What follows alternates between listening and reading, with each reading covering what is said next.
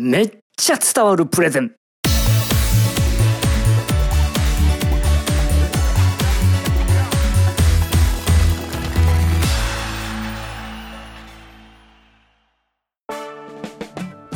あなたはプレゼン中に知らない専門用語やカタカナ語が出てきたらどうするでしょうか？知っているふりをしながら聞く。これ結構多いんじゃないでしょうか？というのも相手から「え知らないの?」と思われたくないので知っているふり作戦ですさも知っているかのように振る舞いますでも頭の中ではん？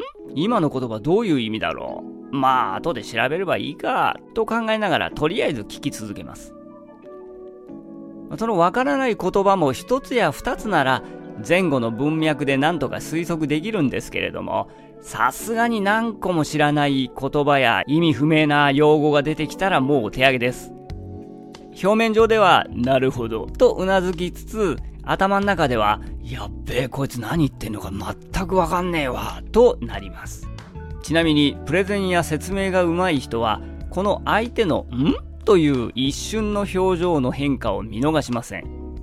あ、今の、もしかして分かりんかったかもしれない。と判断して、すぐに、あ、今の言葉の意味はですね、というように補足を入れます。続いて、プレゼン中に知らない専門用語やカタカナ語が出てきたら、スマホで調べる。もうわからなければスマホで調べりゃいいじゃないか。というわけで、意味のわからない言葉が出てきたらさっさとネットや辞書アプリで調べる方も多いんじゃないでしょうか。まあ、ただし、これ問題がありますね。そう。調べている最中はプレゼンターの話を聞いていないということです。言葉の意味を調べている最中にもプレゼンは進んでいきます。ということは、調べ終わって言葉の意味がようやく分かったんで顔を上げたら、今度は話がどこまで進んだのか分からなくなってしまったという悲劇が起きてしまいます。そしてその話がもし聞き逃した話がですよ、プレゼンの中でも特に重要な部分だったら、これ大変ですね。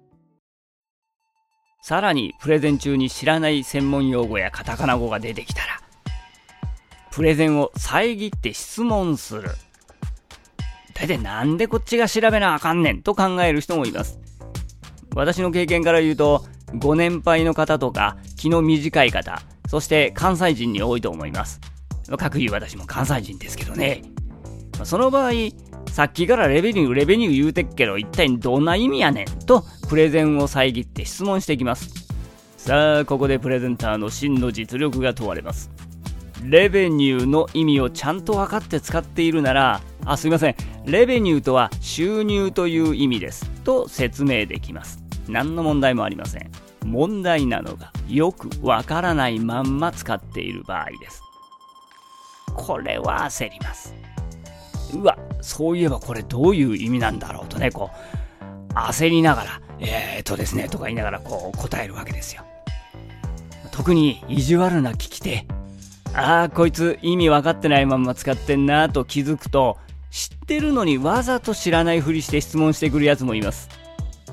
だからプレゼンターが、いやー、レレベニューというのは、えー、ですね、えー、とか言いよどんでしまっていると、質問者は、今のお話からすると、レベニューというのは収入という意味で使っていると思ってたんですけど、これ間違ってますかね？なんて言ってくるわけです。もう、プレゼンターとしては恥ずかしいですね。こうならないためにも、普段からよく使う言葉、まあ、特にプレゼンなんかで使っている言葉は、まず言葉の意味をきちんと理解しておきましょう。そもそも自分自身が意味をよく分かってないまんま、こう感覚的なところの意味で使っているのは要注意です。そうそう、プレゼンする機会は急にやってきます。そんな時は、基礎から学べる、毎月開催している日本プレゼンテーション教育協会のプレゼン講座無料体験講座も開催中です詳しくは日本プレゼンテーション教育協会ウェブサイトをご覧ください